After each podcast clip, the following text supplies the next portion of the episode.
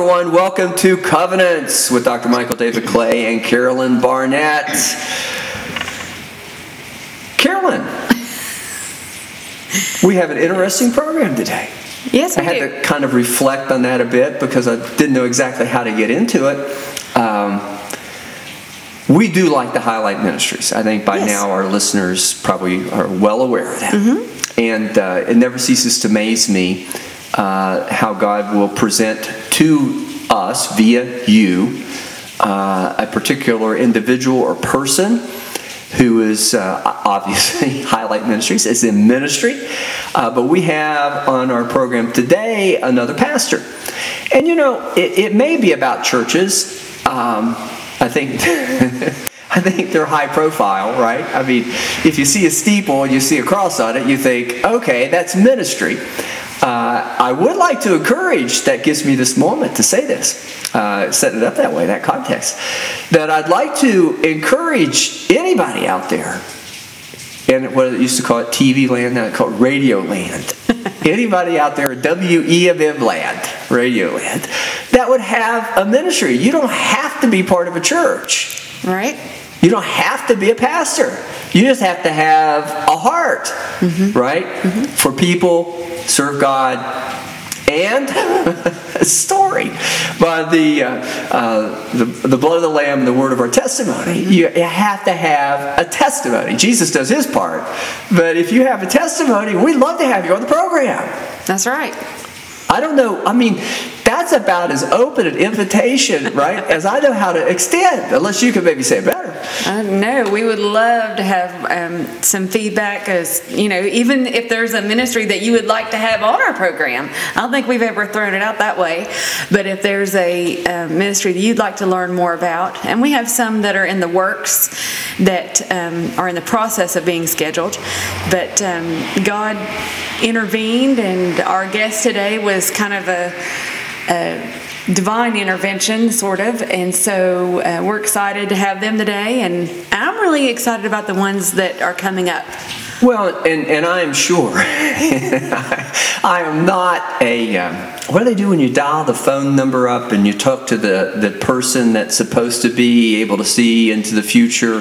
Oh, the psychic Psychic, that's the word. I could, it wouldn't come to my mind. I kind of put those things out of my mind, but it wasn't coming to my mind. I'm not anything inclined to be the witch of Endor, a psychic, uh, and I do believe that there are those type of spirits, familiar spirits.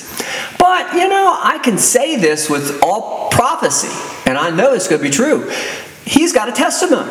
it's going to be about something that God has called him to, and that uh, he has found Jesus to be in or with along the way, as much he's accepted Christ as his Lord and Savior and joined together with Christ. And that with that, it didn't seem like it was going to start out really, really well. There was always some degree of challenge that goes along with it. But as it is with everything, it seems to be with God. Not that God makes it that way, I guess, because he made us the way he made us, but everything in human dimension requires a faith walk. It takes courage Yes, to, sure. to lay it all down, to step out in faith, and to do something. Mm-hmm. Especially when it seems like you're going to be asked to make something out of possibly the biggest nothing that's out there, other than a vision, other than God has given you a vision. But our guest, and we won't give the name just yet, but our guest is pastor and he had that kind of experience. But I am sure there are other individuals who are listening to the program right now. Maybe they're still in the vision stage. Maybe the stage has been, maybe it's like uh, arrested development. Maybe they've been stuck in the vision. But God has a need for you to release allow that to be released. I'm going to say release yourself from bondage, whatever that might be, and to step out in courage and take the first step. Because if you do that, I am sure, again, that's exactly what our guest today is going to talk about. Why do I say that prophetically? And that's an interesting thought, too. Prophecy would be I am sure mm-hmm. that there will be something that comes to pass there'll be a fruition of that vision, not just something, but along the lines of that vision. Yes, much like the, I was thinking of the prophets when they would, you know, prophesy and thus saith the Lord. But we know that uh, God orchestrates, and it is a faith walk because honestly, sometimes people, oh, sure, yeah, I'll come, you know, talk on the program, but I don't know when I can get there. It's, you know, but we are. We've had some of them say they didn't want to because they really weren't sure if we were credible. I didn't know that. Yes. Well, And I may not be. I don't know. I'm the last person to judge B. But again, we're just asking folks to come and tell their story. I don't Right. think I spin it. I try not No. to even know too much about it so I don't manipulate it. I just try to allow them, I try to work it together into what otherwise the Lord has given us to speak on. as I shared with our guest today, I shared we don't give out pre written questions. I get that question a lot. And I said we prefer for the Holy Spirit to sort of lead the conversation. And he was really excited about that. So I thought, well, this is good. Um, because sometimes people get nervous and then they, you know, they, oh, what am I going to talk about? But, um, and they come with their notes which is fine. I'm all about notes and I love handwritten. But uh, we would definitely love to hear if you have any ideas or if you are still, like David said, in that vision, you know, sort of stuck. Come on, because we still need to hear those stories. We need to hear people in every phase of what's going on in their work for God. We need to hear about it. And and again, it's not ours to script, but it is God's. And uh, we have a bit of a say. Uh, again, everyone's unique, and they're going to see the vision maybe in somewhat of a unique or specific sort of way, uh, even if it's the common vision. You know, even if it is the Habakkuk kind of vision, uh, or the Word, the Bible, Holy Bible sort of narrative or vision. We're all going to approach God and we're going to approach what He's called us to, but but centrally speaking, the vision is to promote Jesus. Right. Right? And what better way than to not only say you believe in Jesus, but to put your money where your mouth is and to go out and live it in the kind of way that really is a testimony that you believe in Jesus. And yes, it's going to be hard. We've discussed that on the program or the podcast before. Uh, but God will be with you every step of the way. Yes, I think about. Do you? I'm gonna, I'm gonna put you on a spot. I'm gonna turn Go the tables. do you sing in the car? Carolyn, you've heard me sing. Sometimes that's the only place that I can get away with singing is in the car. No. Otherwise, they tell me, shut up. No, he has a good voice. Uh, I'm asking because uh, we had one of our guests actually. I remember she shared a testimony about singing in the car and just worshiping God and raising her hand. Just and hopefully she didn't raise both hands. And she was driving, and that kind of testimony that. Um, I don't know that uh, enthusiasm. I'm not sure what the right word is for that, but charisma. But that intrigued me because we can get caught up in the world. And you know, ha- I mean, have you been in the car and you're thinking those people are going to think I'm crazy, you know, and you're singing, but it really doesn't matter because if I just believe, and I've always said uh, that if I honor God, I believe He'll honor me. Yes. And so, you know, it may be taking a step of faith, like you said, and sort of stepping out. Maybe it's out of your comfort zone. Maybe you're nervous about talking on a broadcast, podcast, but I think you can trust me when I say that the Holy Spirit, like you said, will be with you every step of the way and He will guide you and lead you in that. So Samuel's dead. Did you know that? It said in my Bible. I mean, I've gone through the Bible several times. I'm being, I'm being a bit facetious over the top. But I'm at that point, and you know, that's the interesting thing about the Word. As I read it, it's like, yes, I do. I'm, I don't remember enough of it. I wish I would remember more of it because I've gone through it so many times. And I, I don't know that I say that pridefully, but I just want to say that in a way to capture it's arduous to go through the Bible. Mm-hmm. But every time I go through it, it's like I've got movies on DVDs because I like the idea of the movie or I really enjoyed it the first time, but I never watch them again. I read the Word of God every day, and the story never gets old. Mm-hmm. And so, 1 Samuel, I think, is 22, 23, 24, somewhere along there, because that's what I covered this morning. Samuel's dead. But the context of that, right? And it seems real to me. I mean, it seems like it just happened. but the context to me, or for me, or for our listeners, mm-hmm. is that Samuel's dad, and then in light of our, again, conversation today on the podcast, and Samuel was really, really important. He was. He was important in a lot of ways, but two primary characters stand out as to speaking to Samuel's importance. Three, if you include God in that. There was God, but there was Saul, Right. and there was David. Mm-hmm. And of course, God told Samuel about Saul, how he would appear and he would be the anointed one, and made sure that Samuel knew, he could tell Saul was the anointed one, the chosen one. But also, when Saul started to do the things he started to do, which didn't take very long, by the way, with some air of disobedience. And I don't know that it was so much defiance as maybe it was just ignorance. I don't think Saul understood you need to be, again, very in tune with the Word of God. Now, again, we've already in previous podcasts established that for that time, that place and time, Samuel was almost could be seen as the living Word. I mean, he was carrying the Word to the people. Uh, the voice of God had kind of gotten lost in all the humanity, overtaken by all the humanity. And with that, then, when he went to Saul, he picked Saul. God picked Saul, but he anointed Saul based on what God had told him were going to be signs.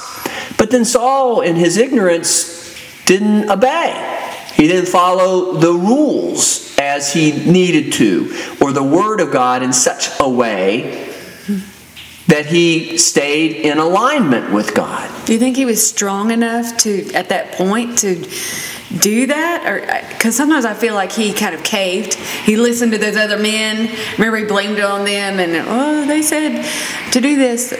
I wonder if he just wasn't strong enough in his own faith to stand up and. I mean, we know the story how it played out, and we know it's supposed to go that way. But sometimes I wonder if he just wasn't strong enough to say no and and follow what Samuel said. Well, I think you're right. He just didn't do it. And, and okay, so you could say, okay, well, why?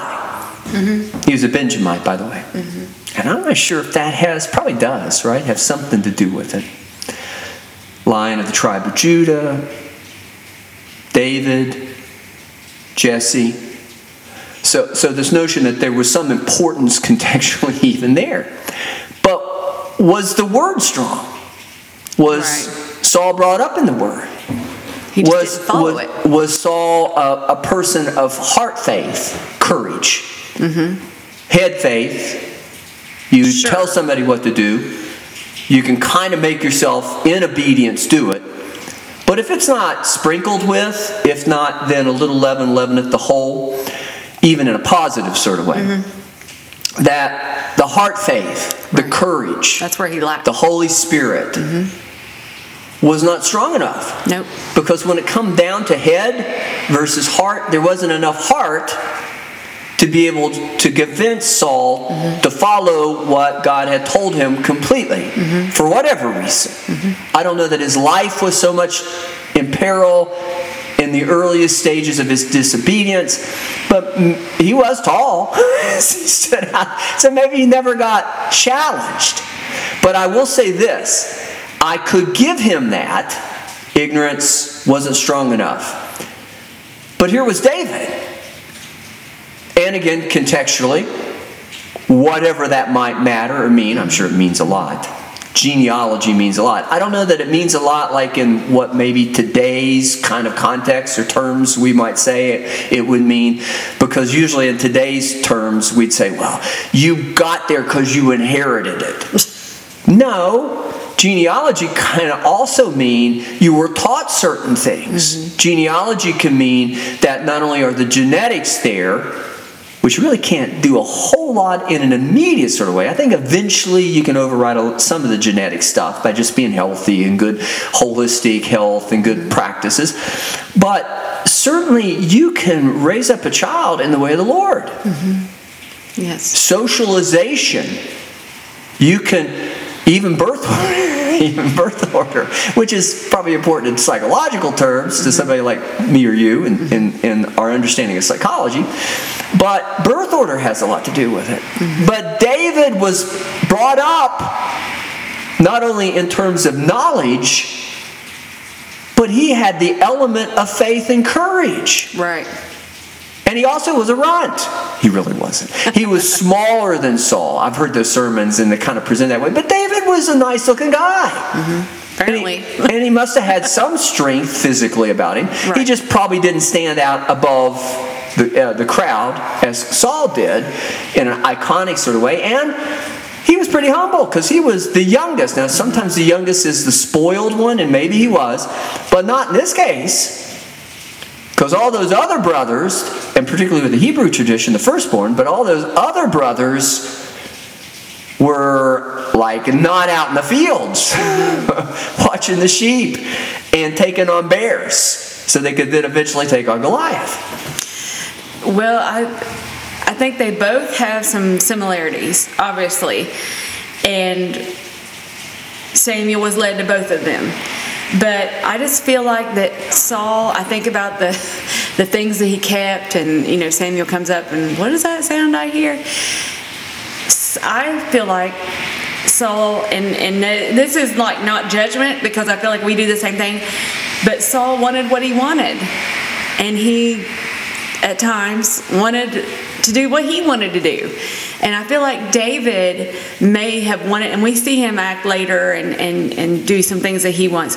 But I feel like at his heart, he wants what God wants. And I think that there lies the, the split between the two of them because Saul, you know, may have started out with good intentions, but he just he couldn't get there because it wasn't in the heart of him. I don't think. Well, I think you're absolutely again right. I think Saul was prideful, which mm-hmm. Tends to suggest either by virtue of his good looks, his good looks. Mm-hmm. David was attractive mm-hmm. too, but Saul was like a man's man. I mean, he mm-hmm. stood out above the crowd. You say that. Right. Stood out above the crowd and looked strong and looked that kingly type. And I don't think David really had that right. MO.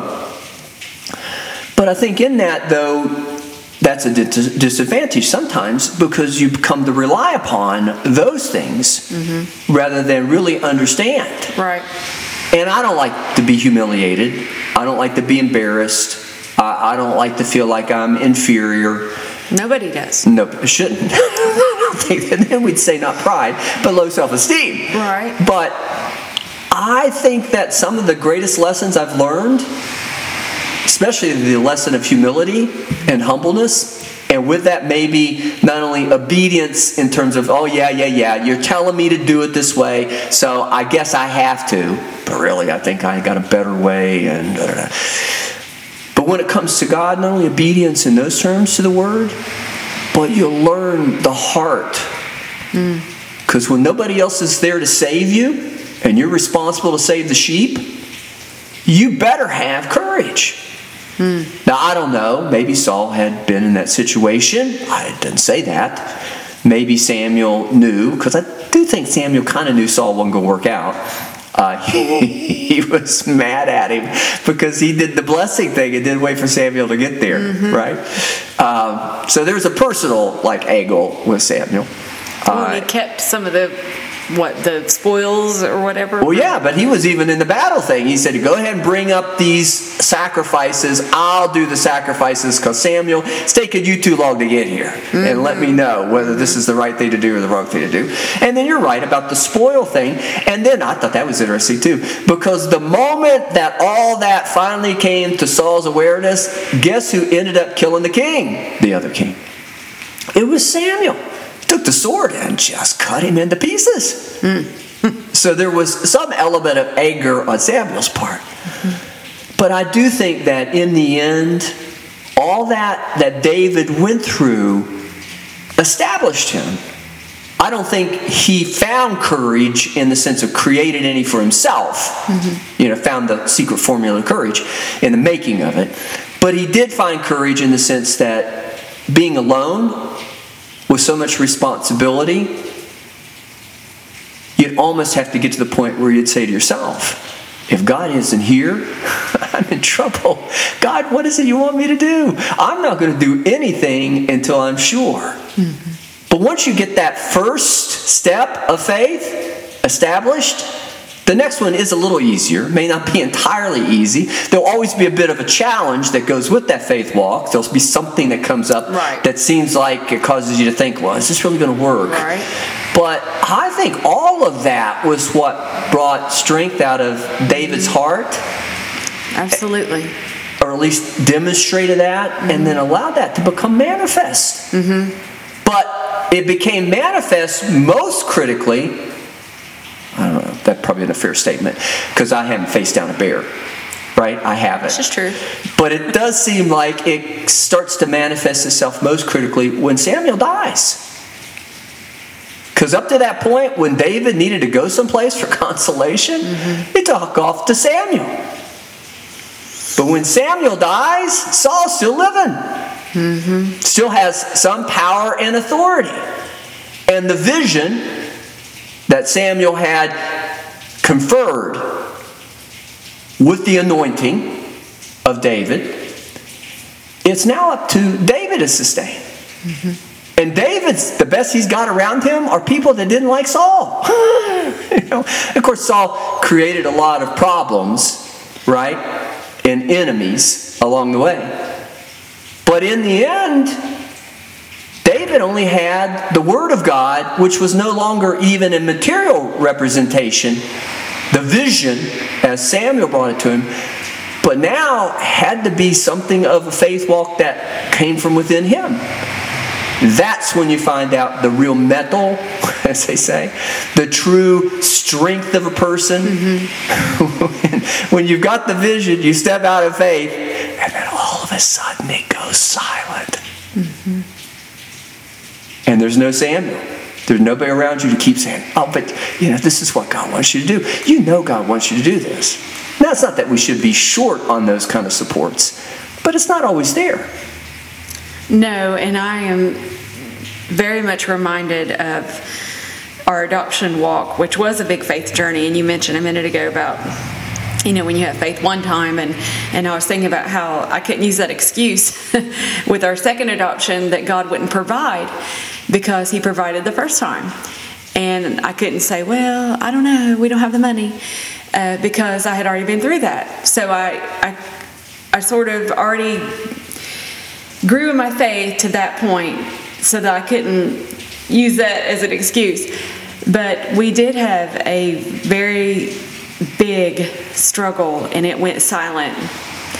It went sideways. It was awful. And the point of it being God had a plan and we couldn't see the whole plan, but we had to take courage. And, and when you said that about David, I just thought, you know, I learned that I can do hard things. It was the hardest thing in the world for me to go to China to adopt a child that didn't necessarily want to go home with us and did everything in her power to get away from us. So not only did that hurt me personally, because I, I think I invested and didn't set proper boundaries, I invested a lot of emotion into that, but also practically speaking, you kind of have to come home with us. so I had a big struggle, and it was it, I had fought the bear, I had went through that, and now it was time to do other things. And, and I think that's where you come to owning it. I think that's where you come to a point where you begin to own the vision. That's where you come to a point where somebody comes along and says, Well, you're it. You're, you're again now the chosen one.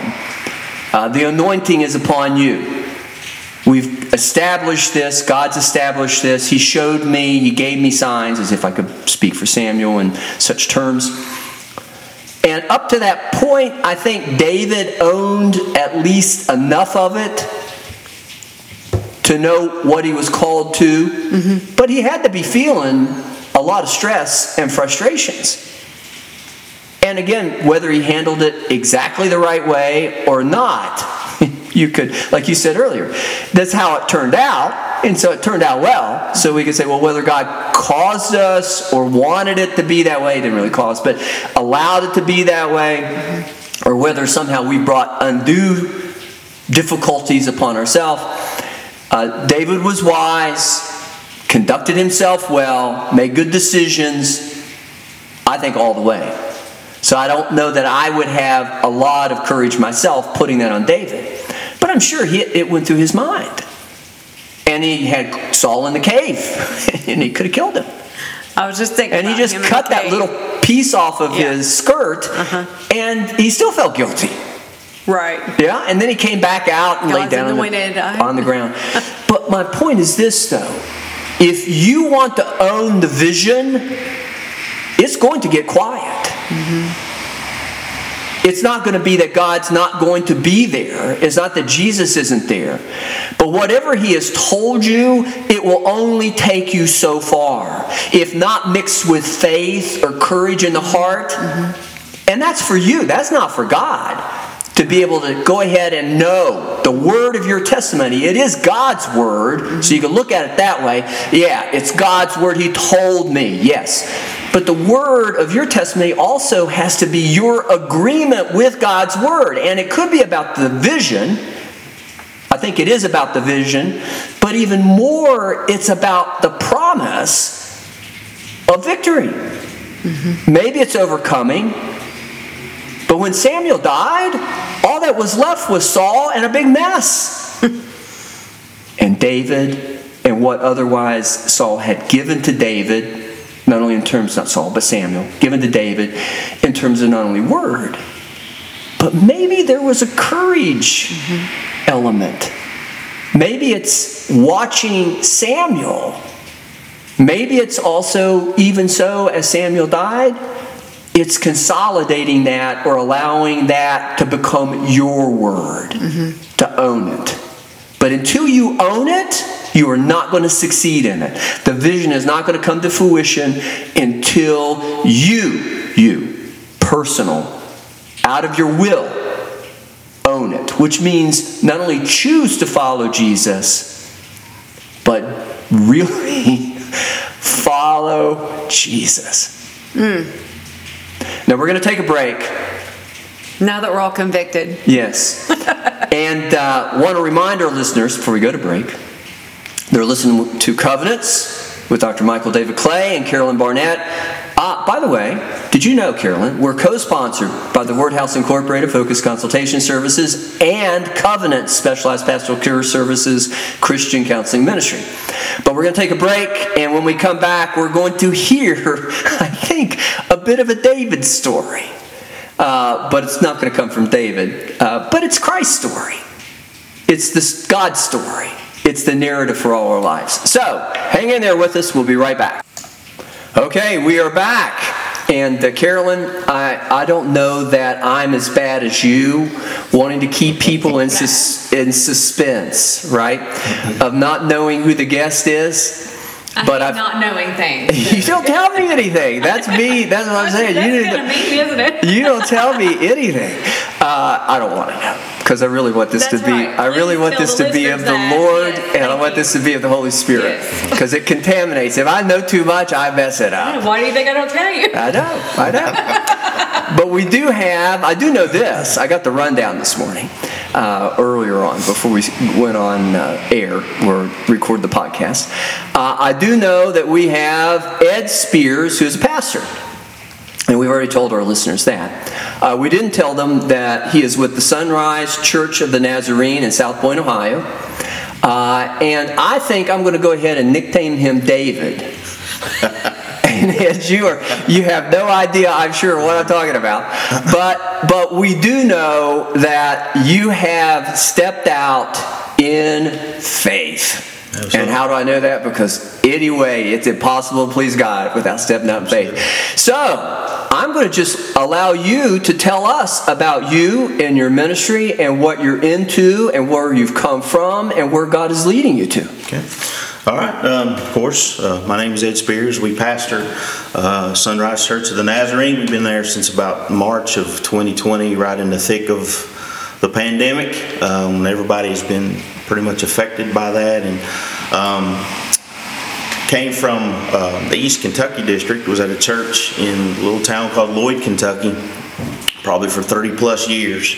Um, influenced by, of course, we all have uh, those folks that God places in our lives that uh, influence us. And uh, I think in every class that I teach or every sermon that I share, there's a little bit of each one of those people in me. Um, to have said that I would be at the place where that I am now, um, I would have told you you're crazy, you know. But uh, you mentioned faith, and it is it is a step of faith. It is. I've always said that it's it is a God thing that that we're doing what we are now, and uh, better plug my wife and sons, I guess, in this, in this pastoral thing. I pastor along with my wife, Chantel, my two sons. My oldest is Zachary, who's age 20. My youngest, Hayden, uh, he's 16. He's kind of my sound tech guy. Uh, Zachary, he uh, he comes with us occasionally, but he had elected to stay back in Lloyd. Um, he started a uh, or took over a uh, food pantry ministry um, that has grown from about 12 people to they're serving over 100 families uh, the last two weeks of the month now, and uh, he's really been successful in that. So he's taken that over, and of course, as any dad is, I'm you know I'm pr- really proud of what my sons have become and um, how they allow uh, God to to use them in their lives and in their ministries. Um, but where we are, uh, a little bit of the history of the church, I don't know a whole lot about. I know Carolyn is, is, has been affiliated with it, and the more that I get out and we reach out into the community, the more that I find that, that folks are have been impacted some way by Sunrise Church. Um, I love history, and I've went back through some of the records in the church, and there have been old records there since about 1916. I think that's when the church was first established, and that just kind of blew my mind. The building that we're in now, I think, has been built, I think, in the mid 60s, if I'm not mistaken. But there is a there's still a core group of folks that started in that new building that are still there, and that just you know it, it they have stood the test of time, and that, that's kind of what blows my mind about you know the whole thing and. Um, it's when we stepped in to the ministry there, uh, we found that uh, several had left, and uh, as, as, things happened through the years. But of course, we have an older group, a core group, but um, and it kind of, in all honesty. Uh, I looked at the, the lack of kids that was there, the lack of young people that were there, and we might have started, you know, in, in the low 20s. And um, but you know, in, in, in all honesty, I began to look at the fact that you know, well, where are we going to go from here? I mean, uh, how are we going to grow? How are we going to get? How are we going to reach? And of course, you've got to get out and beat the bushes, you know, as the scripture talks about. But uh, uh, that's our desire to get out and to reach and to know the community a little better. But um, not so much in worrying about or being concerned about numbers as I think as some churches are, and I've, I've seen that through the years. But I shared it with a lady that I went to Lloyd with, and uh, she would ask, you know, you know what we're running now, you know, as far as numbers, and I think, you know, we we've got a pretty good consistent group of about 30, 35 folks, and she said. Uh, you know, I'd rather continue with a group of 35 that are faithful than to run over 100, 150 every week. And that really resonated in my mind and in my heart that how true that that is. Because look at Jesus. Mm-hmm. Jesus started with 12. When we know that one was unfaithful, but he Yeah. started with a core group. Yeah. He started with a group that was faithful. He started a group that watched him, you know, every day. And of course, you know, they had their struggles like all churches do.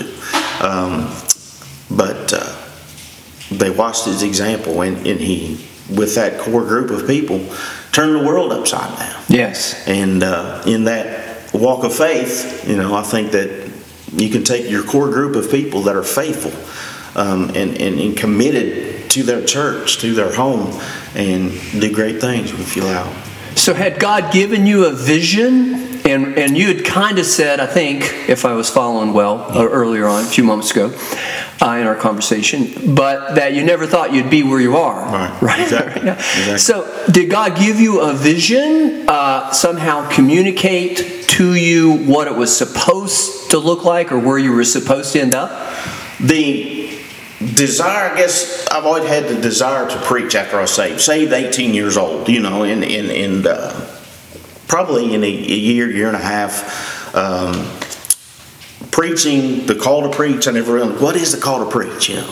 Um, but there was always in my heart, you know, every time you'd read the scriptures, um, I could read something on Monday maybe, and, and Saturday and Sunday, but at the end of the week, it was still you know, going over and over again in my mind. And, you know, I think it was always that spirit within me that would say, you know, I'd really like to share that. You know, I'd like to share that with people.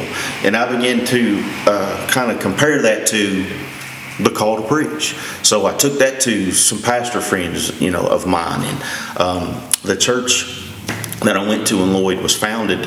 Um, sort of a daughter church from a, from another church, and one of the pastors told me at the time. He said, "I've never started a church where I haven't had anybody co- come out of that was called to preach." So that kind of solidified it for me, I think. But uh, I've always said, you know, it has to be a God thing because um, I never, you know, I would have never dreamed that. You know, that was the only, that was my drive, my purpose, my. Uh, I guess fulfillment in that and always having that desire, you know, to share the word with folk. And coming down to the level that even a kid can understand it. Because you know Jesus said himself unless you become like they are. Mm-hmm. Unless we have the faith that they do know Yeah, and, and, and uh, I don't know that we intentioned necessarily this particular podcast or broadcast to be about just faith, but that keeps coming up. But I mean, how can you talk about the Word of God or talk about God bringing to fruition all that His plans are for you, uh, except that you would do that within some context of faith? But I do think that the faithful or that notion of faithfulness or courage Mm-hmm. and, and, and you were talking about even as with the innocence of a child. You know, kids are wonderful. so we can all, Carolyn, you can laugh on that too if you want to. We can all laugh about that because be a strong word. yeah, because they are wonderful, right? Yeah. But a good bit of what makes them so awesome is their innocence, Yeah. right?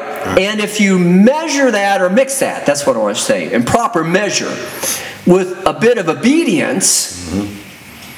Then you can watch them. And you can watch them grow, and you can watch them in their innocence. they may not see the same peril that you see, or they may see peril, but you can see the faith, the courage start to emerge. Absolutely. And, and I think God does want us to be somewhat innocent. But the innocence allows us to have, I think, at least the ability to be obedient or to follow Him, maybe when we don't see the full picture. But we know enough to know this that it's going to manifest in some way the fruit, not only the fruit of the Spirit, but of Jesus Christ. Right. And it's going to bear that fruit in a way that God's going to use us. Amen. Right. Right. You know, uh, I see in kids, you know, the innate ability to fully trust.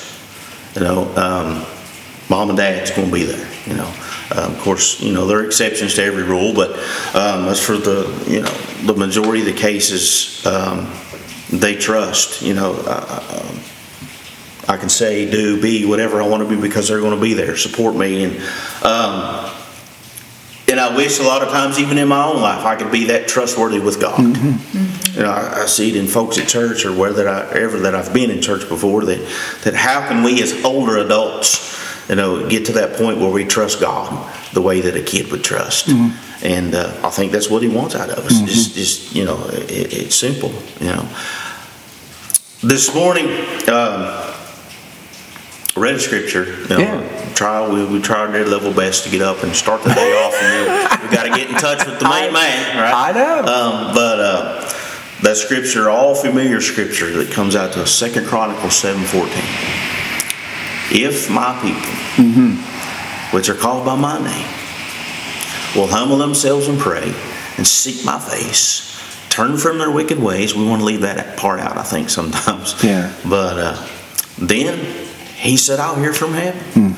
I'll forgive their sin and heal their land. You know, and we're always searching, we're always looking, we're always trying to find that that remedy um, when God has put it right before us. You know, and to get to that point to say, you know, as a child, well, okay, God, I believe what you said. Yeah. Okay, and Well, and it's and I think it goes back to I mean these are all basic sorts of things, and, and any of these we could chase down and, and probably have a good conversation about. But but I think it is that element of doing it out of or allowing God to do it out of us rather than us trying to make God do something for us out of ourselves. Right. And, and I think when we approach it that way, and as much as again your church obviously is bearing fruit, which we do want to give you that chance to share the testimony. But when a group of people, and you were talking about a core, right, from right. back when they built the new church Right. uh, back in the 60s, there's some of them are still there. And even though that number maybe had dwindled Mm-hmm. in some ways, but it is God who established that church. Right. And those people stayed faithful to the vision, what God had given them sufficient enough to build the church, right, serve the community. But when you step in, or God brings a man or a fresh word, and we were talking about David and Samuel. But when, when God brings a fresh word, and, and Samuel represented in the time that he was in, sort of, the Word of God. Mm-hmm. right, right. But David's heart, and even though David didn't have any idea of what he was going to end up facing mm-hmm. with Saul and how it was all going to turn out, and et cetera, et cetera, but he was always considered by God not only to be a friend, but a man after his own heart. I think those two things go together. If you want to be friends with God, you got to be about his heart, not your own, and have that, hopefully, with people, share that world with people that have a similar degree of faith. Right. It's a faith walk. Right. Um, I've noticed, you know, in, in a lot of our folks that, you know, I guess one of the thoughts that maybe I had was somebody new was coming in again. They had been maybe a year, year and a half, uh, Karen, you may know, maybe longer, um, without somebody.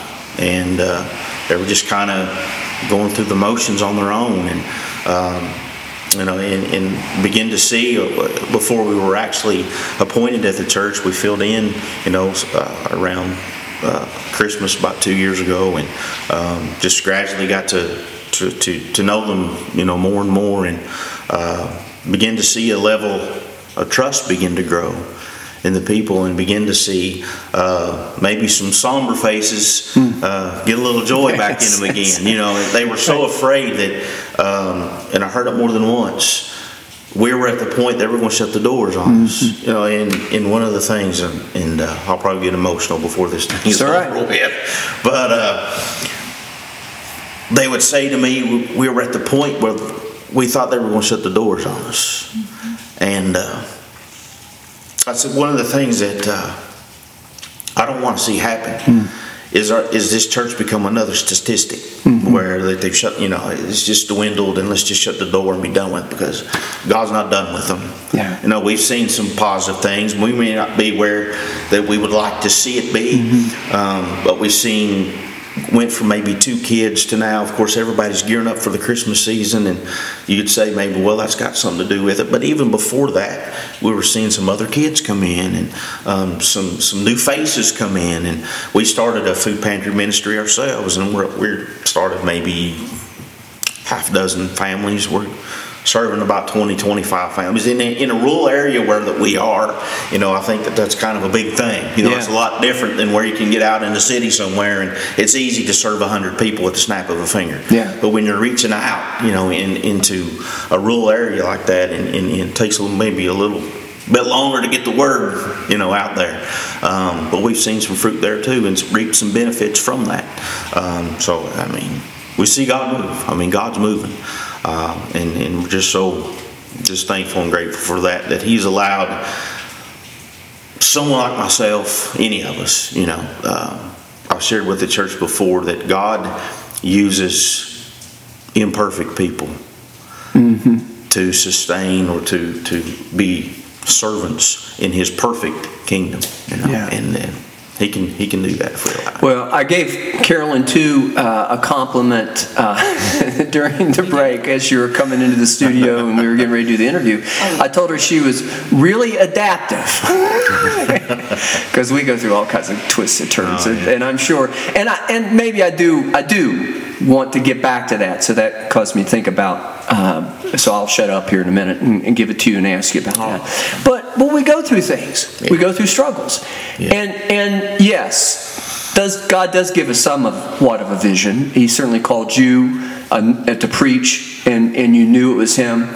Uh, and with that, then even us, Carolyn, on the on uh, doing this this podcast, this broadcast. But it's not without peril.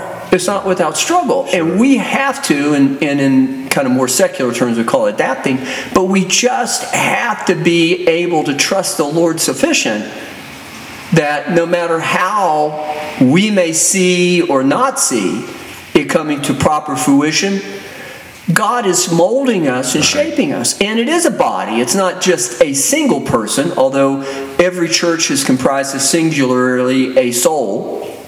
But when you come together, as you were reading this morning in Scripture, in aggregate, congregate, you put that together, Right. and it's exponential. Right. God, you begin to see the Holy Spirit really shaping and forming. And maybe there's a lot of movement, fluid, Right. a- adaptability, adaptation, modification. Mm-hmm. You're going to meet the need where the need is, right? Right. And maybe you don't know exactly where the need is. But it is that idea to overcome the adversary or to overcome that fear that the adversary would use against us. It's a faith walk, but you have to expect, I think, there's going to be obstacles. and clearly, you are not without obstacles. Absolutely. Um, maybe coming in with a mindset that, you know, well, it's just going to be a transition from something that I've known and was familiar with from the last 30 plus years. I'm just taking that to another church. But, you know, folk, when uh, you begin to it's a different group of people. It's a different mindset they come from different backgrounds and you know and and you begin to hear folks talking and, and the struggles that they have or the beliefs that they've had and um, you know it's like you said it's you've got to adapt to that. And uh, one of the fellows that comes pretty regularly to church with us and uh, you know he, he looked at me one time and he said uh, and it's probably the greatest compliment I've ever had. He looked at me and said, "You know, you're just an ordinary Joe." I said, "Yeah, well, that's what I am." Yeah. You know, uh, and he was intention to give you that as he a was compliment. intentional in that. He Yeah. was very real in that. Yes. And uh, that's this is what I strive to be. Yeah. You know, um, and I tell them all the time. I said, I'm not in a position that I am to lord it over you. That's not what a pastor is. We just had a Sunday school lesson about a pastor is related to in Scripture a shepherd, Yeah. and what a shepherd is to do is not only uh, just you know have that position, but they care for people. They tend for the flock. They, Yeah. they protect them, and that's what a uh, the role of a pastor should be. And Yeah. you're going to have all those different scenarios. This hurt, that hurt, this situation, that situation. And oftentimes I've thought within myself, really, well, what did I get myself into? You know, but uh, you know. Uh, um, God opened doors for a reason. Yeah. Um, he just recently worked it out to where that I can, and it's something uh, through the years. Once God called me to preach, and uh, I'd always said that if I ever got to pastor, one of my desires was, well, I want to do that full time. I mean, I want to do it. all- And, and it's not in every case, but God just the way that God is worked it out to where that I can now. Because seemingly, you know, in trying to fulfill the ministry that He called us unto, and trying to work a secular job and, and, and do other things, and you're raising your families, and you're doing it, there were so many things I missed out on. I know. Hospital visits and going to people's homes, and I know. and and thank God, you know, He's given me that opportunity to do that now, and, and I just, you know, I'm so grateful for that. Well, and that's why I started uh, the interview uh, by uh, saying that we're going to nickname you David, or we're going to call you David, because it was it was shepherding yeah. God's flock. And and before you came on, Carol and I had been talking about that, the difference between Saul and David, and uh, certainly being a man after God's own heart, which kind of fits with everything that you're testifying to as well. Yeah. Uh, but it is a shepherding. And I think David learned how to shepherd the Yeah, people right. and to trust only in God, Absolutely. not of himself. Although he was, again, fit, Mm-hmm. but he was an ordinary Joe. Saul was kind of like stood head and shoulders above the crowd. Mm-hmm. David would have probably blended in more. He's pretty handsome. I guess he had his own physical abilities. He was a good fighter. He was obviously a good physical kind of guy. But at the same time, though, that's not what it takes. What it takes is is the heart. Yeah. It takes the courage Yeah. to allow God to manifest His vision Right. in your life through faith, through courage, so that you can meet the needs. He's given you a flock, and you said, okay. Again, I know it wasn't that easy, but you said, Right. okay. Yeah. And here you are. Right. Um, by the way, I'm going to kind of hold on to that David nickname, really, because We'll give that to you. he, you know, he, he talked about the trust that he had in the Lord, and um, even in the midst of his mistakes, and we all know that he had them.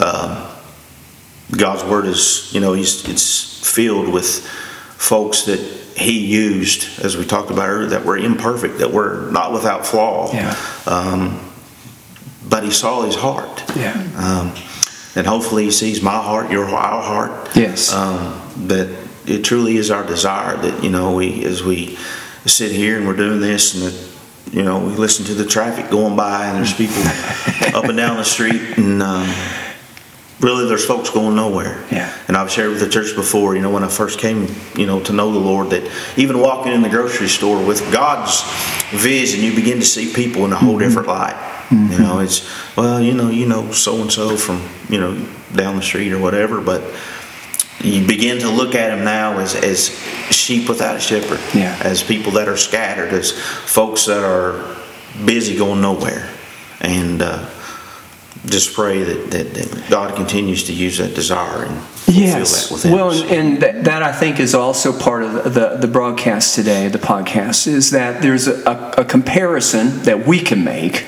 and with that, somewhat of a contrast that naturally then comes. Saul was prideful.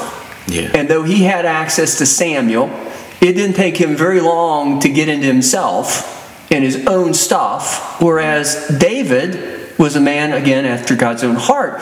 But the contrast there is David had the same access to Samuel. right.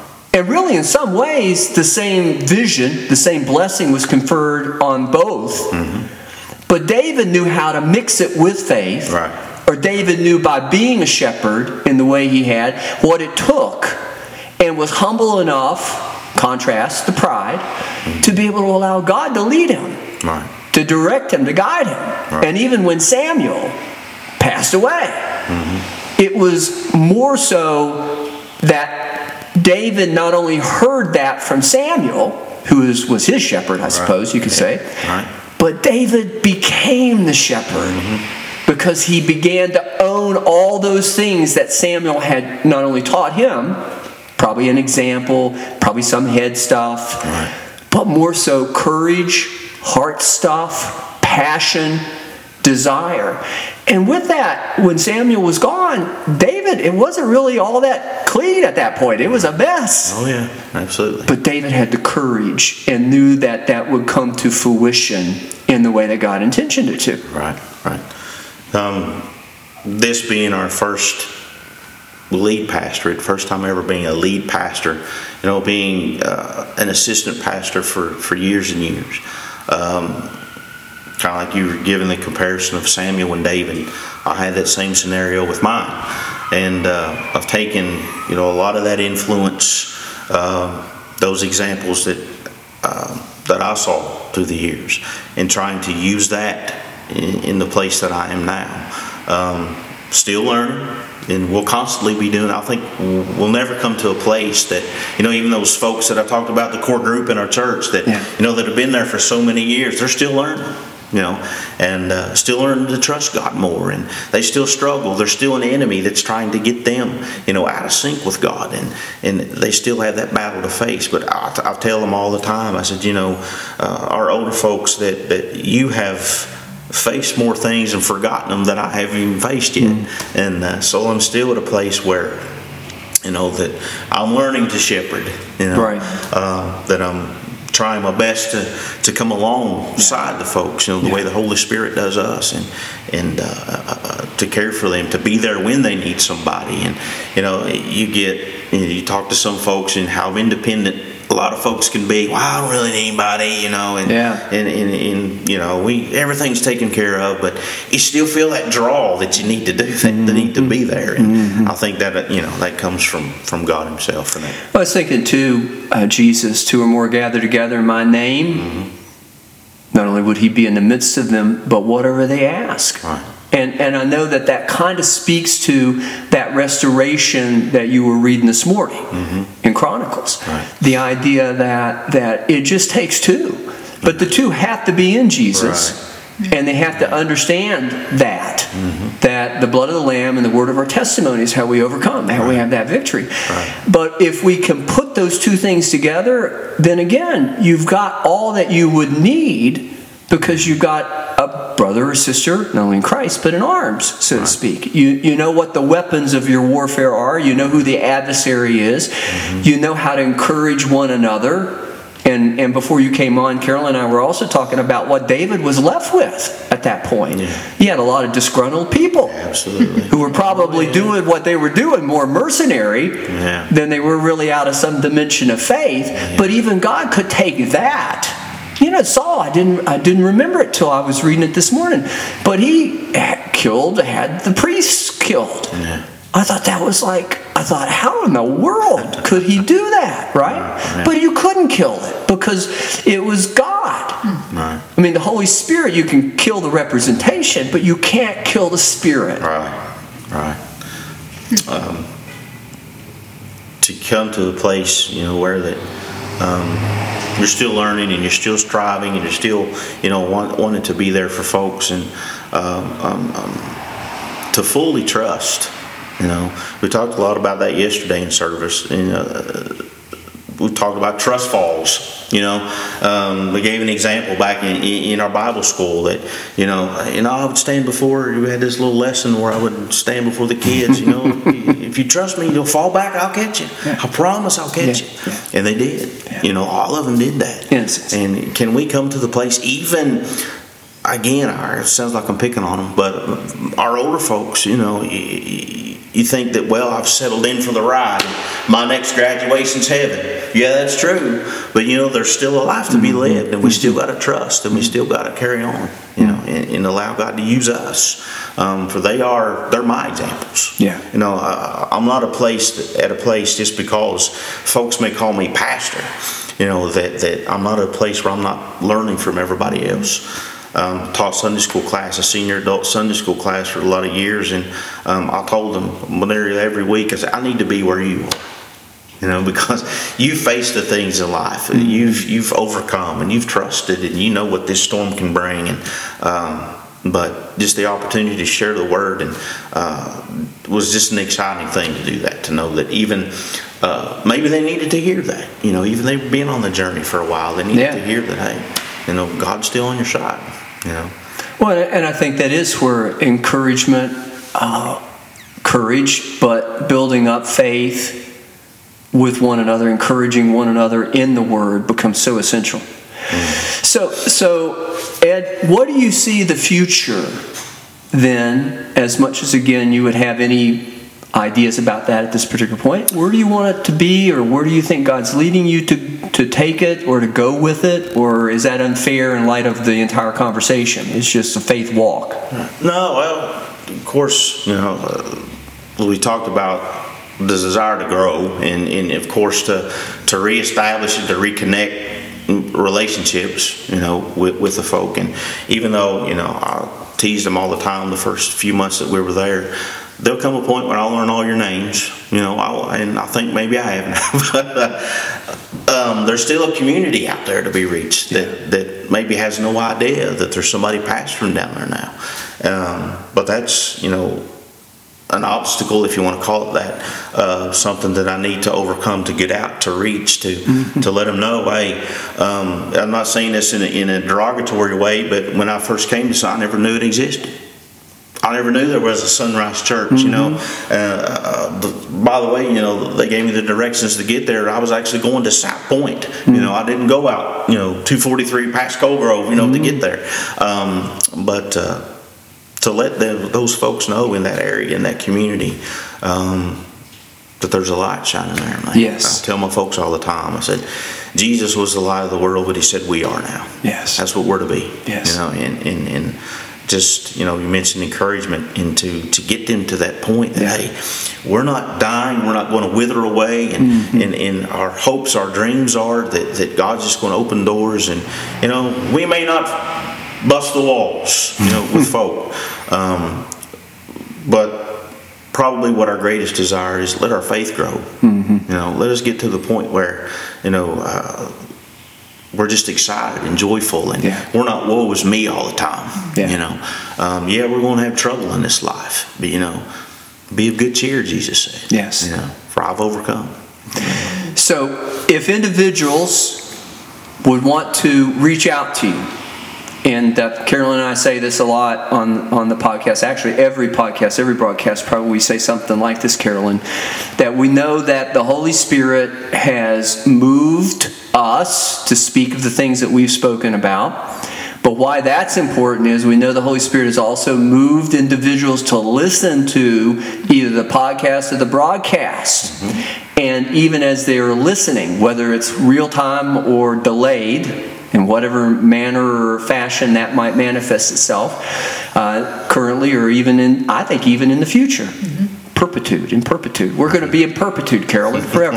Out there on the internet somewhere. Yeah. Perpetuity. But that He's moving, the Holy Spirit is moving individuals, even as they're listening. And if they're called to get a hold of you, we want to make sure that we told them how to do that. Right. And as much as we know you're in Lloyd, right. which is out 243, which is, is out in the bushes, as you said, how did they get a hold of you? Um, we, of course, uh, we're on Facebook. So you get on Facebook page, Sunrise Church of the Nazarene. Um, probably the best way, just call me directly. Mm. Um, Want to give your number? 606 uh, 465 8072.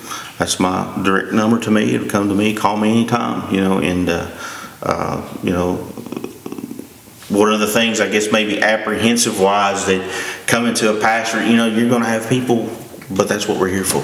And I want to be there. So, you know, um, or the direct line to the church, I think is 414 7769. I may or may not have gotten and that right. area code 740. 740. Yes. Yes. So, uh, so you live in Kentucky? I live in Kentucky. But you, yes. your church is, you pastor in Ohio. In Ohio. Is that yes. a very long distance? It's about 19 miles from me. Okay, which isn't bad. It's not bad. Yeah. And since we've been there, I've gotten affiliated with two other Kentucky preachers that have come over, and we've kind of, you know, mingled together and said that we've came over to Ohio to do missionary two work. Or more gathered, two or more gathered together, right? And, yeah. and the fields are white and ready for harvest. Absolutely. And so there's a plenty of harvesters out there, but there always could be more, Absolutely. right? Right? Absolutely. And the, uh, I guess the reapers overtake the sowers. Is that how it goes? Is that what the scripture says? In the end yeah. times. And so mm-hmm. there's plenty of harvesting to be done. Right. Carolyn, would you like to make some comment or? Well, I want to say, uh, first of all, thank you for coming on. We appreciate that. pleasure. And I am so blessed to see what is going on there. and have heard, I haven't shared this with you, but I've had heard so many good reports of um, not just your leadership, but um, you know what's going on at the church and and the stirring of the souls that uh, you know maybe had gotten to that sort of. Oh. Uh, E- I've heard it called Eeyore mentality, you know. the, Right. "Oh, Oh, yeah. But um, hopefully, you know, as you bring about that, um, uh, you know, uh, encouragement where you are right alongside with them and that you're in it with them Yeah. for the long haul and they will trust not just you but trust the holy spirit to uh, work in their life. And then i believe you're going to see even greater things. I really believe that. And uh, i uh, will always have a special place for sunrise in my heart.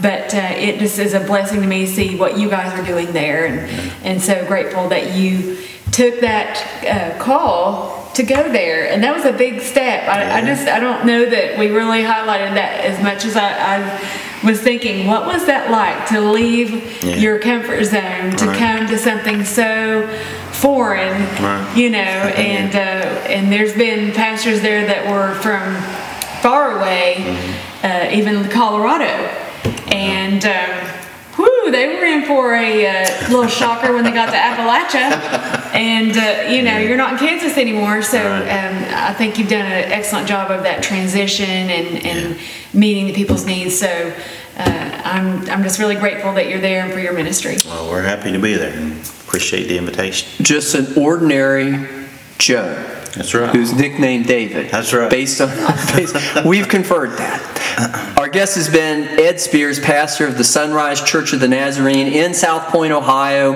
Uh, we gave the number earlier. Feel free to call him if you feel led to it, uh, as much as the Holy Spirit would lead. And again, I uh, just uh, repeat what Carolyn said. We just want to uh, encourage, uh, bless, um, believe in you, and uh, appreciate you being on the, the broadcast with us. Okay, we're going to go ahead and take a, a break, and uh, as always, hopefully Carolyn will be back.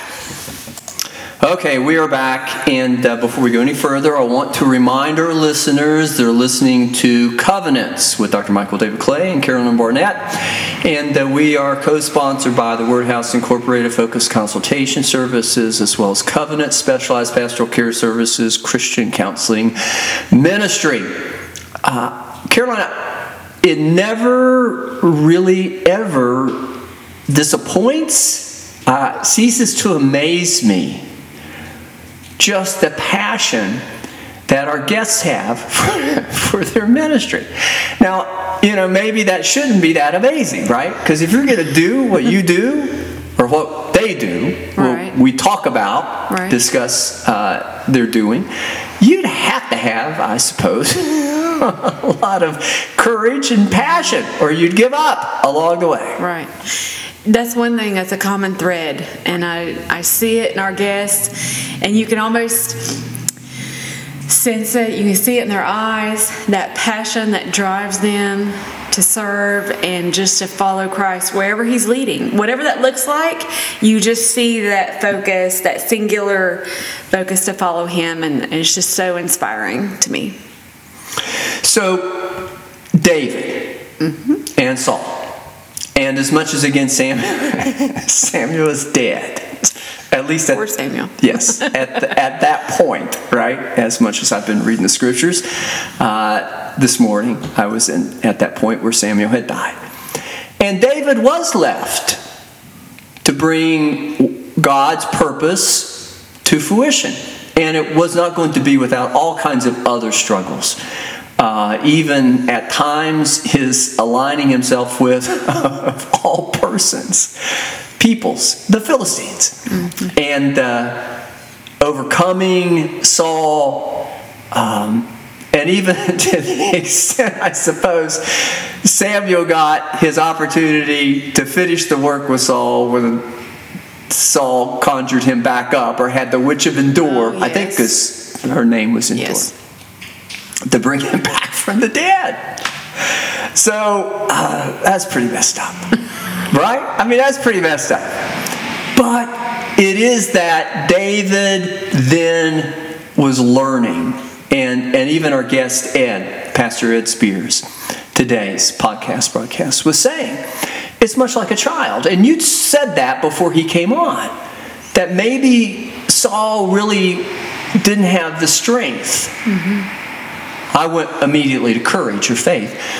But it is that immaturity. And Right. whether he Yeah. was or wasn't, right? Uh, could or couldn't have been, right? What God had called him to, what God had given him as that anointing from Samuel.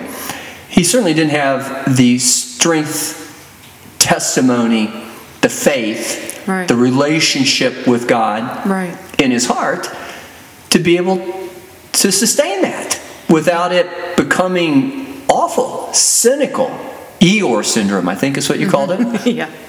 Yeah, he he just wasn't ready and before we throw stones at him, let's remember sometimes, uh, you know, God puts us in positions and, and perhaps we're not ready, but then therein lies the, the question are we going to move forward and have courage like David and trust?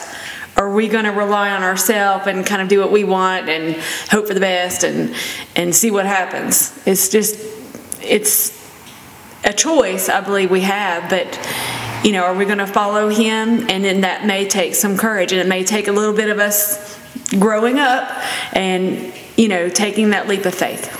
And, and as again Ed was saying, um, people make mistakes. We're human. Right. And I don't know again that David would be ever considered to be an ordinary Joe, although he was probably more so than maybe Saul, at least in the way that I've either been taught or even as I've read.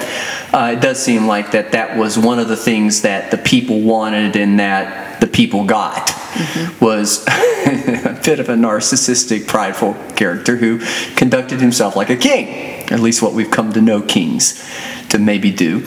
But at the same time, though, I think that David represented certainly a humility and, and made mistakes. Right. And it, and, and it wasn't until that he committed, probably in some sort of dimension, the unpardonable with Bathsheba and, and Uriah, I think it was, Yeah. who uh, he had killed by putting him in the compromised situation in battle, uh, numbered the people, Right. he started to kind of take on some of that characteristic that really then the kingdom was by necessity going to be taken from him. But I don't know that he ever lost the ability to be a man after God's own heart. It's just that even in a material sort of way, there's some consequences. Exactly. That's the word I was just thinking. And maturity is maybe not only keeping yourself out of trouble, but once you get into trouble, making the best of a bad situation, as, as right. they say. But that, that idea that somehow we could get into this pessimism mm-hmm. Or this cynicism, mm-hmm. or in that try to begin to encourage ourselves in the wrong sort of way. You know, the scripture points out David could encourage himself, mm-hmm. but he did it in the Lord. Right. Saul tried to encourage himself, but out of himself. Mm-hmm. And that's an empty vessel. I mean, there's really no anointing that's going to come from that. And no really matter or manner of man or person is going to look at you and say, well, you know, you could do really great stuff. If you don't also realize, though, it's not you doing it, it's the Lord doing it. I was thinking about him, Saul, asking David to play the harp for him, and then he got mad, tried to kill him. But you know, I was just saying, he, he didn't even he didn't even look to the Lord for encouragement. He just looked to others to try to fulfill some thing, and how he got mad when they would sing that song. You know, Saul seventy thousand. Yeah, they're just You know, and he kind of got jealous and and crybaby a little bit, but. Even that, he never, you don't see him turning to the Lord and, and seeking, you know, to deal with those feelings, which, like I said, lest we judge him, because I think we can all go there. We can all feel bad and, and you know but david david definitely made mistakes and he felt bad. But in the psalms where he would speak to himself and say you know uh, talk to his soul you know praise the lord oh my soul and he would he would encourage himself. He would almost like talk to himself. You when you read the Psalms, you know, like like, what's wrong with you? Get up.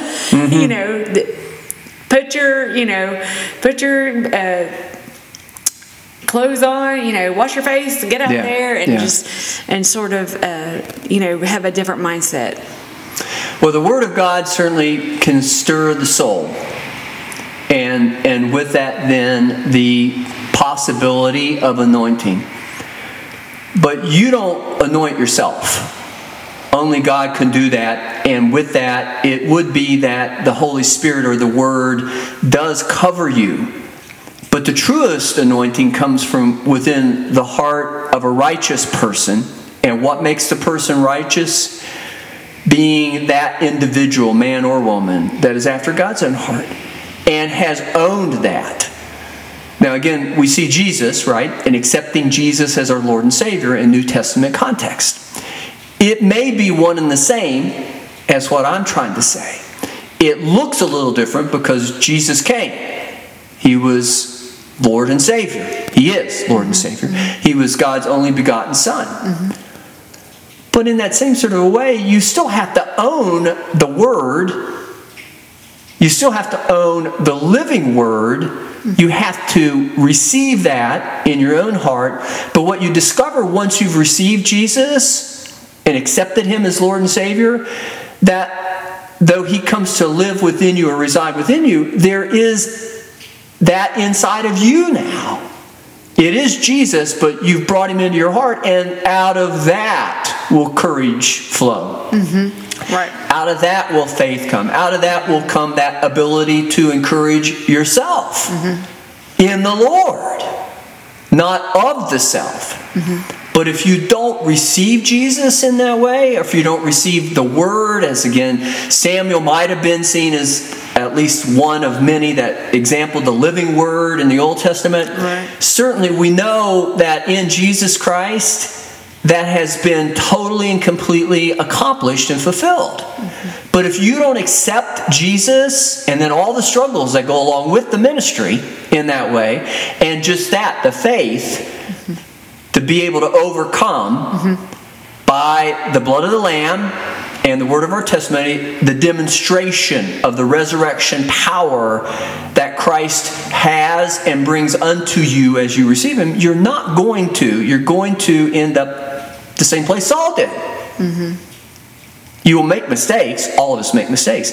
But it is the forgiveness, it's the heart, the desire to, as you said, to clean himself up, to anoint himself, as with mm-hmm. clean, uh, getting himself prepared to go mm-hmm. back out in the world rather than wallowing around mm-hmm. in the grief or the mire or all the mistakes. And that's where that's the difference. That's where David knew, and I was reminded of when when the baby died that was conceived out of David's sin with Bathsheba, and we know the story. And then we know that baby died. And they wondered why he wasn't sitting around and, you know, why aren't you mourning? Why aren't you in sackcloth and ashes? And he had already dealt with it. Him and God at a meeting, I'm, I'm imagining. And he went to God about that, and it was settled. Um, you know, sometimes it requires us to to wallow around in that and to face face our consequences, kind of face what's happened. And I think David did that. I think he learned.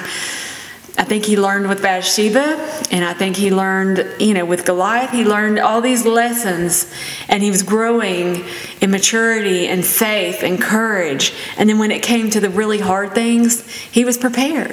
And and again, it's as the pastor was saying today, it's a continuous process of growing. Right, exactly. Uh, we're never always, uh, we're never there, nor are we always going to stay there because we're never there. But what we can do is we continue to, if there isn't always, we continue to grow. Right.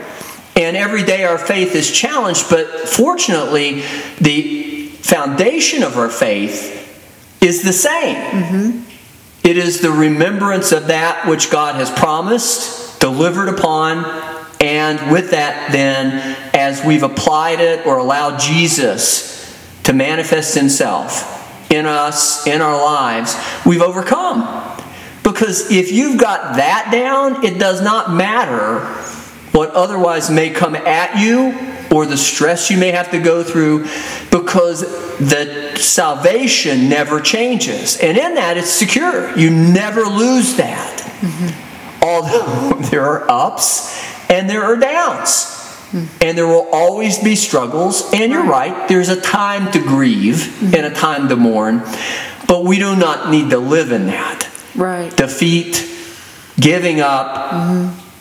feeling so awful or horrible that we would resort to trying to uh, prop ourselves up. Mm-hmm. We need to humbly, ordinary Joe, kind of manner present ourselves, not only before the Lord, but before one another. So that we might then give all glory to the one that deserves it, which is Jesus. And David did that when Nathan confronted him. He he immediately started going into um, you know self-reflection mode and, and what have i done? And uh, you know he wasn't um, he wasn't going to run away and, and spend a week in hiding and you know talk bad about nathan you know we sometimes don't like to be confronted with the truth. I don't know anybody that really wants to be confronted with you know something they've done wrong. But i admire that about david in that he owned up to it. And then, you know, he went to God sort of immediately and, and just, um, and in front of Nathan, you know, he didn't try to hide that. And so I think that we need more of that. Mm-hmm. And, you know, and the thing of it is, now here's the, here's the, the part about that that's difficult, is that when we see, or maybe we even confront the person, then our reaction is important too, because lest we you know how how could you get yourself in this situation? How did you do that? Um, question them. We might find ourselves in a very similar situation very quickly. And so uh, i feel like that supporting each other encouraging one another spurring each other on sharpening you know our iron together all those things are important because we are going to mess up. There is going to be trouble but take courage. He's overcome. Mm-hmm and we can make it with his help together. So you may be Nathan when somebody comes to talk to you. Right. I may be Nathan. I'm hoping that the podcast, the broadcast, has a bit of that element. You you um, acknowledge, I think, some of that when you say feeling convicted. And, and, and it would not be me intentioning to convict anybody. That would not right. be the point. Mm-hmm. But it would be me intentioning to be allowed or be a part of the Holy Spirit. Right. Allowing the Holy Spirit to use me mm-hmm. if the Word mm-hmm. brings conviction. And though the word is unique in interpretation, it applies uniquely to the unique element of each and every individual soul but it also applies to all of us. Right. And even so, our salvation is predicated upon getting through this life in an individual, unique manner. Your struggles may not be mine, mine is not yours. We don't know what people are going to face. We right. don't know what they're going to have to overcome or what the adversary might use or try to use right. to discourage or dissuade or to cause them to give up. Mm-hmm. But the one thing that makes it all the same, though, is not only the fact that we all got to go through something, but that the answer is the same. So we may talk about, as Nathan did, the particulars of how people have gotten to where they are. We may even acknowledge the consequences of what this is going to do. Right. We may, uh, with that, then look in the Old Testament to be able to see what happened when they were without that saving sort of clarity of salvation that Jesus brings us with the New Covenant, New Testament, mm-hmm. uh, entering into us, us receiving Him as Lord and Savior, the forgiveness, mm-hmm. the restoration, the power. But we wouldn't want to keep people there. What we want to do, because that would create the Eeyore syndrome, what we want right. to do though is we want to then, by going through that with them, encourage them, right. not of just ourselves, you saying something nice to them, maybe again in contrast to or with that, compliment to, that's a better word, just the uh, kind of conviction we really want to then, when they're finally in that point where they really are, as you were pointing out, Nathan coming to David and making that statement, I am the man, then he was ready to be forgiven Right. And restore. Now, does it mean, though, that the kingdom wasn't taken from him? Yeah, in some ways it means that because God really didn't do that. In, Consequences. yeah, in a long term sort of way, but in an immediate sort of way, there was a consequence Right. to him doing what he did. But it's only when folks can see that and they come, maybe even as they come to talk to us, that's what we're going to do. We're going to help them to understand the error in that, not with the kind of conviction that condemns, but to establish them so that they might then be in the best position to receive. Yes. That they could say, oh, okay, now I understand I've done this wrong. Mm-hmm. How do I change it? You know, you cannot change anyone until they want you to or are willing to receive the help or the assistance. And until they're aware that they even need it. And I found myself in that kind of predicament when I didn't realize my concept of God was really messed up. and and that's not necessarily anybody's fault. It's just the society, the the upbringing, the the teaching, the, the, all these different elements. You know, your family, how you were raised, uh, sort of brought that together. But when I was confronted with that, there was a little bit of um, you know shock and and there's some woe is me type. You know, I felt bad, but then I immediately knew that this was God drawing me closer to Him, and it was the breaking of me so that He could mold me into what He was wanting me to be. And I, I want to point out what you just said about, you know, the um, helping people come to that realization. That's what covenants is all about. And we want to encourage you, not just in our own experiences, but with the word and what does God say and, and how can we use that for encouragement and, and for life and for instruction and wisdom and all the things He gives us in His word, but to help other people come alongside them, walk with them, and encourage them along the way. And even then, it's not us that changes people. Right. It- It's God's word. Right. And it's God's process. And even as the pastor was mentioning earlier, his church was receptive and open to the right word, the true word, the chosen one for them. And they're being blessed by that. Uh, to the extent or degree that's what covenants is all about, how should then individuals get hold of us? We would love for you to get a hold of us. You can find us immediately on Facebook under Covenants with an S. Or easier than that, you can give us a call 304 528 9220. Or if you have a little bit more you want to say, maybe you have a question or an idea for one of our podcasts, email that to us at covenants with an S dot LLC1 at yahoo.com. Or you can go online, covenantschristiancounseling.com or covenantsonline.org. So, if you have a need, did she say that right? I didn't have that. I, I think it's covenantsonline.com, sorry. So, if you have a need, reach out to us. I did want to make a correction before we finish today's podcast. Uh oh. I said Moses wrote the Ten Commandments. It wasn't Moses, it was the hand of God. But Moses in the Pentateuch, which captures that, did record that for us. And to some extent, I think that that was really the intention of that statement. But I do realize, I came to that realization the minute after it was over with. I couldn't correct it during the podcast. I realized I had said that. Yeah. But it was God. I caught it too, but I didn't want to correct you. Well, you middle of it. can, please, because otherwise I wouldn't have to do this. But it was God who wrote them down. Right. But it was Moses that brought them off the mountain, and it was Moses who captured them in word for us to mm-hmm. read the Ten mm-hmm. Commandments. So I wanted to be accurate and factually correct.